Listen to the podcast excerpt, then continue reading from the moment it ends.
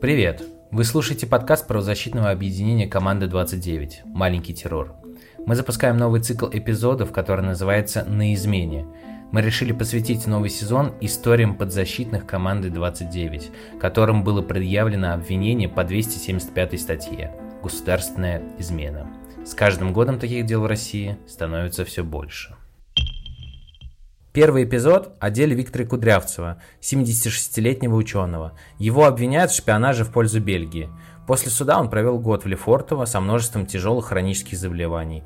Его адвокаты, Иван Павлов и Евгений Смирнов, добивались смягчения меры пресечения.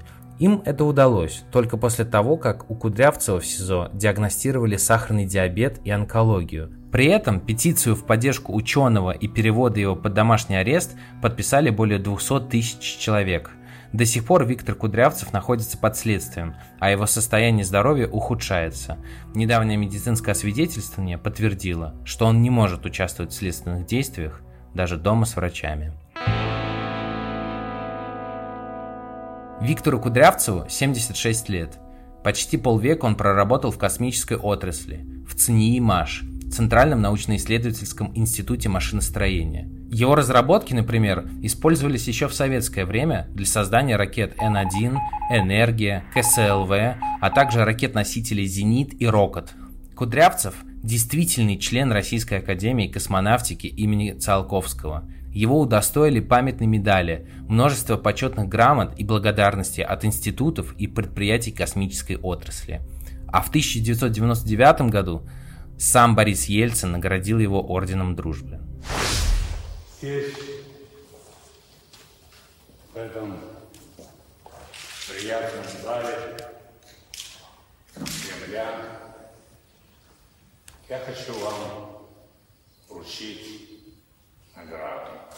В последние 20 лет Кудрявцев занимался наукой. Изучал аэродинамику и работал над проектом «Морской старт», за который получил правительственную премию. Что можно сказать о Викторе Кудрявцеве как об ученом? Мы поговорили с его сыном, Ярославом Кудрявцевым, который пошел по стопам своего отца. И, безусловно, вот он, его и можно назвать патриотом своих стран, потому что он действительно за...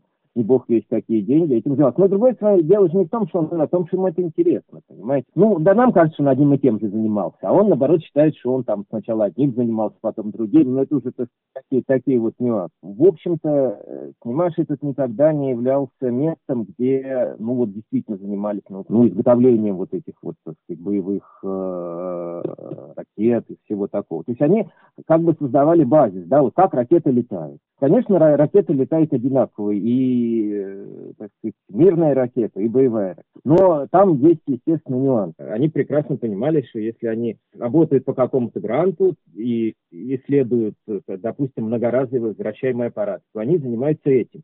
И та информация, которая, так сказать, при этом, это не та информация, которая нужна для создания боевых.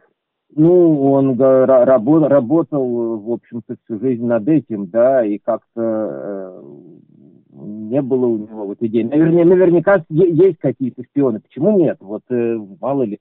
Я бы сказал, что гораздо легче это было делать не так. То есть все, кто хотел свои знания продать, ну, действительно, в советское время многие люди знания накопили, и они не могли их конвертировать в достойную зарплату, да, то есть чего-то они получали, может быть, по западным меркам скромно, и когда открылся, Союз развалился, то есть границы открылись, то кто хотел зарабатывать деньги, он просто, так сказать, поехал за границу, но люди искали возможность, да, причем не все там уезжали на хорошие позиции, многие хоть на какие, это все равно было лучше, чем здесь. И там действительно они свои знания могли конвертировать вот в какую-то оплату. И в том числе те знания, которые, ну, так сказать, чувствительны к оборонной области. Но такого, чтобы человек остался вот работать тут за гроши и при этом зачем-то бы передавал какие-то секретные сведения, я про вот таких случаев даже не знаю, потому что это как-то очень странно. То есть если ты хочешь чего-то продать, то вот, и свободный есть выезд за границу, то это делается... Ну, легко себе представить, как это можно сделать, не подвергая себя такой опасности, чем сидеть в этом, сказать, в этом ЦНИИМаше, да, и зачем-то вот пытаться это все туда пристроить. С чего же все началось? В июле 2018 года Следственным управлением ФСБ России в отношении Кудрявцева было возбуждено уголовное дело по статье 275 УК РФ «Государственная измена». Ученому вменили в вину передачу секретных сведений о российском гиперзвуковом оружии Бельгийскому институту гидродинамики имени фон Кармана, который назван в обвинении исследовательским центром НАТО. Внимание ФСБ привлек научный проект Trans-Hiberian, выполнявшийся в 11-13 годах, то есть больше 5 лет назад с начала уголовного преследования. Это исследовательская программа России и Евросоюза. С одной стороны, в программе участвовали Германский аэрокосмический центр и Бельгийский институт гидродинамики имени фон Кармана. С другой – 3 российских научно-исследовательских института, включая ЦНИИМаш. Кудрявцева назначили координатором проекта со стороны ЦНИИМаш. Он хорошо знал английский, сотрудничал с учеными из Индии, Бразилии, Китая, Франции, Бельгии, а результаты его фундаментальных исследований публиковались в российских и зарубежных журналах. В 2013 году проект успешно завершился, а его результаты были опубликованы в открытой печати в России и за рубежом. Тогда же Кудрявцев в рамках исполнения контракта отправил партнерам 2 отчета с описанием результатов, полученных в ходе научных исследований. Для передачи отчетов за рубеж потребовалось разрешение 2 комиссий – внутренней институтской и комиссии экспортно-технического контроля. Обе они разрешения дали, отметив, что конфиденциальных сведений в отчетах нет. Позже фон Кармановский институт, в шпионаже в пользу которого обвинили Виктора Кудрявцева, выпустил заявление с опровержением. В нем говорилось следующее. Фон Кармановский институт не является организацией НАТО и независим от него. Проект Trans-Hiberian, в котором участвовал Кудрявцев, был очевидно не секретным. Он совершенно точно исключал военные исследования. Также фон Кармановский институт подтверждает, что в отношении справочной информации использовались ссылки только на открытые данные и готов обнародовать все отчеты по проекту. Следствие предлагало Кудрявцеву признать себя виновным в государственной измене и дать показания на своих коллег по работе в ЦНИИМаш, в частности, на своего ученика Романа Ковалева, который тоже участвовал в проекте Trans-Hiberian. В обмен на это Кудрявцеву пообещали перевод под домашний арест. Кудрявцев не пошел на сделку со следствием и своей совестью. Он не признавал своей вины и отказывался оговаривать коллег. Об этом он рассказал в интервью «Радио Свобода» в октябре 2019 года. Я должен был, во-первых, оговорить сначала себя, а потом сотрудников, с которыми я работал. Я заявил, что я с обвинением не согласен. Кстати, интервью с Кудрявцевым проходило в его скромной квартире в Москве. Под роликом на YouTube пользователи оставляют комментарии в поддержку ученого. Например, такой. Посмотрите на обстановку в квартире. Разве так живут предатели? Нет, предатели живут во дворцах в 100 раз дороже зарплаты. В поддержку Кудрявцева выступили ученые и общественные деятели. Президент РАН, Совет по правам человека при президенте РФ, Санкт-Петербургский союз ученых, а также более 200 тысяч человек, которые подписали петицию за перевод Кудрявцева под домашний арест. А вот глава Роскосмоса Дмитрий Рогозин ученого не поддержал, заявив, что не знает его лично, и к тому же добавил следующее. Иногда меня поражает инфантильная открытость некоторых наших ученых. В погоне за публикацией в иностранном журнале они готовы сливать даже стратегически важную информацию. Я всегда считал, что там, где речь идет об особо важных исследованиях, надо быть предельно осторожным. И не публикациями в журнальчиках должно измеряться значение исследовательской работы, а реальной пользой от внедрения ее результата на практике. Тем более странно, что этот ученый в возрасте, а значит, давно должен знать, что к секретам надо относиться на «вы». Защита ученого строилась на том, что у Кудрявцева не было допуска к совершенно секретным сведениям, к которым относится информация о гиперзвуковом оружии. Более того, по условиям международного конкурса в рамках проекта Trans-Hiberian не могли проводиться военные исследования, а результаты работ по проекту публиковались в открытом доступе в журнале «Космонавтика и ракетостроение». И публикация была разрешена экспертной комиссией института. Кроме этого, ЦНИИМаш не занимается разработкой боевых ракет. Этим занимаются конструкторы и технологи в учреждениях с гораздо более строгим режимом секретности. Полученные же Кудрявцевым результаты относятся к чистой науке – аэродинамике. В рамках доследственной проверки по делу специалисты, приглашенные сотрудниками ФСБ, все же заявили, что информация в отчетах содержит гостайну. Против Виктора Кудрявцева возбудили уголовное дело, а его самого арестовали и поместили в СИЗО Лефортово. Кроме отчетов, следователи нашли в электронной почте ученого письмо, в котором Кудрявцеву якобы предлагалось содействие в получении вида на жительство в США. Содержание письма было примерно таким. «Привет, меня зовут Гордон Кинг, и я хочу помочь вам получить грин-карту. Я хочу, чтобы вы сменили моего покойного клиента, который был гражданином нашей страны и имел ту же фамилию. Я дам вам больше информации, как только получу небольшие вознаграждения от вас и ваши данные». Письмо было отправлено с домена subscribe.com и, скорее всего, было спам-рассылкой. Наверняка вы тоже такое когда-нибудь получали. Кроме того, Госдепартамент США не отправляет участникам лотереи на грин-карту письма по электронной почте. Но именно письмо дало следствию повод утверждать, что Кудрявцев может скрыться. Поэтому для него нужно требовать самой строгой меры пресечения. С июля 2018 года Виктора Кудрявцева содержали в Лефортово, одной из самых старых и строгих тюрем Москвы. Кудрявцев сидел в двухместной камере площадью 8 квадратных метров. Ему можно было гулять по часу в день, в такой же камере, но без крыши, и раз в 2 недели встречаться со своими адвокатами. В ноябре 2018 Кудрявцев встретил в Лефортово свой 75-летний юбилей. О том непростом периоде для семьи Кудрявцевых мы поговорили с сыном ученого, Ярославом.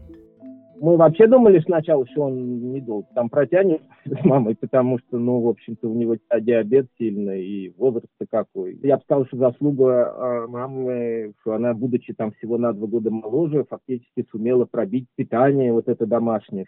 Считается, что там хорошо кормят. Ведь по сравнению с обычными СИЗО, что в Лефортово, так сказать, неплохое меню. Обычно люди не жалуют. Тем не менее, там везде сахар. Либо сахар, либо крахмал, либо картошка. Это нельзя. Удалось фактически моей маме, она там ходила на прием к начальнику СИЗО, там бумаги писали, отец со своей стороны что-то делал. И они в какой-то момент поняли, что если они же в Лефортово всех держат 1,5 года где-то, то если они хотят, чтобы он дожил до суда, то его надо обращать внимание на его здоровье.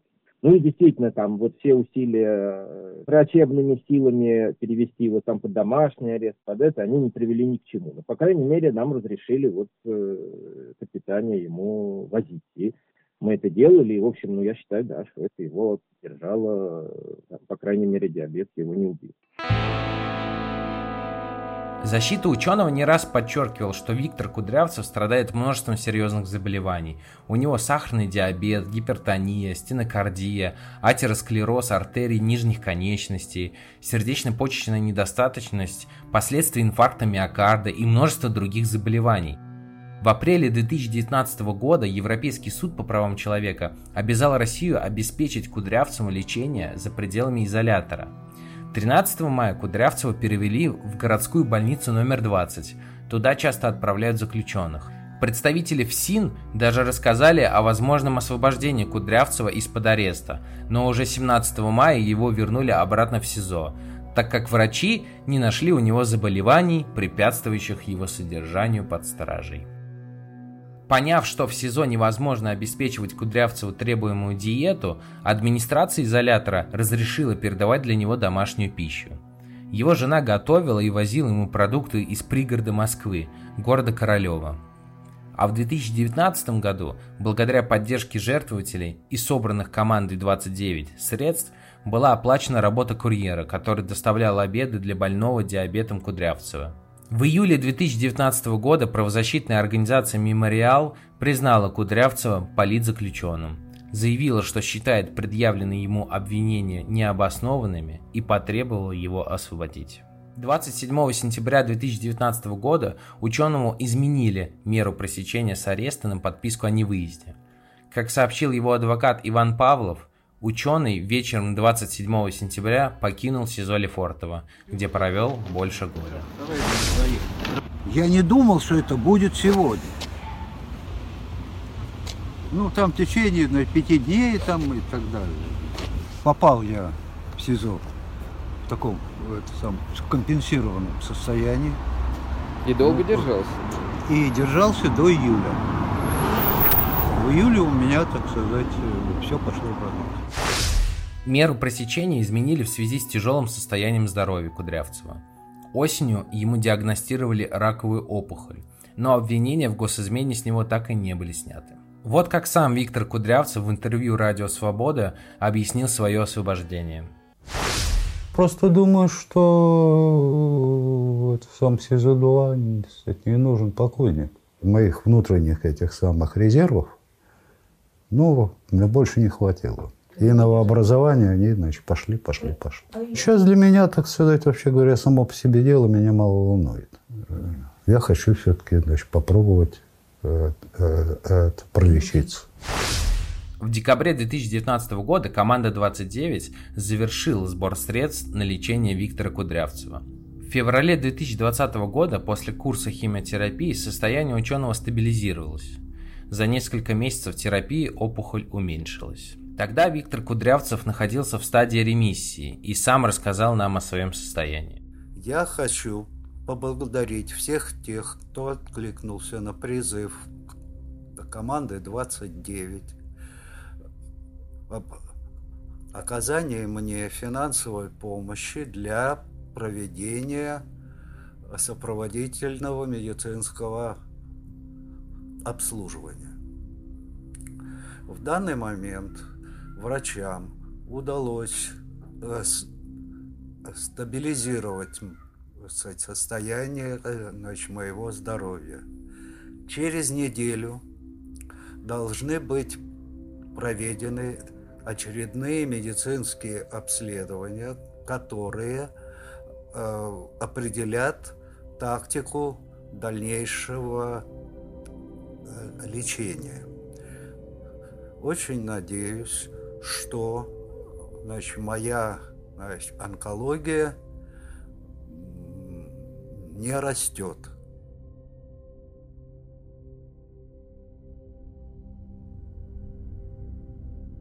Для этого подкаста мы хотели поговорить с юристами команды 29, но они сообщили нам, что находятся под подпиской о неразглашении. Кстати, это очень характерная черта таких дел. Адвокатам самим может грозить уголовная ответственность в случае разглашения тайны. Как сам Виктор Кудрявцев и его семья живут сегодня и ведутся ли следственные действия, рассказывает сын ученого Ярослав Кудрявцев. Чувствует ничего. Вот так, если это, так сказать, 7 минут, но он ходит, гуляет, в принципе, ничего. То есть, вот, при всех своих диагнозах и, в общем-то, ухудшений, которые постепенно идет, с этим ничего не поделаешь, но вот он держится. В принципе, нет, он в курсе того, что происходит. Более того, недавно на этой неделе нас посещал следователь. Его не оставляют, товарища, без внимания. Но, так сказать, следователь приехал с врачами со своими, и врачи, в общем, дали благоприятное, так сказать, с нашей точки зрения, заключение, что вот он пока не годится для производства следственных действий. Следователь говорит, что мне же надо вести дело, значит. Его, так сказать, не устраивает, лечится, и что он привез своих 2 врачей. Врачей, конечно, так сказать, это он взял в больнице, пригласил.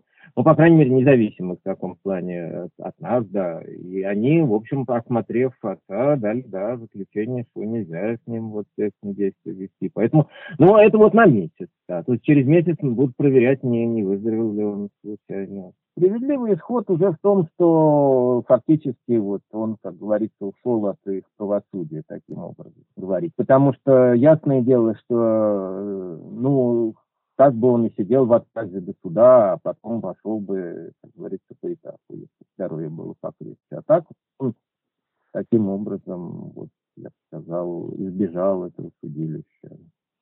И сейчас, в общем, он год уже почти, в конце сентября его выпустили, в прошлом году уже, скоро год, и все, этот на свободе он много значит, да, одно дело там Ясно, что здоровья у него бы не хватило, даже если бы ему там лет 6-7 дали.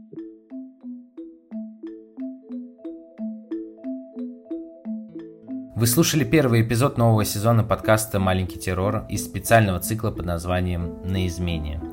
Вы можете слушать этот и другие подкасты «Команды 29» на всех удобных для вас платформах. Apple Podcast, Google, Яндекс, ВКонтакте, Castbox и на других. Обязательно оставляйте оценки и комментарии, они для нас очень важны. До скорого!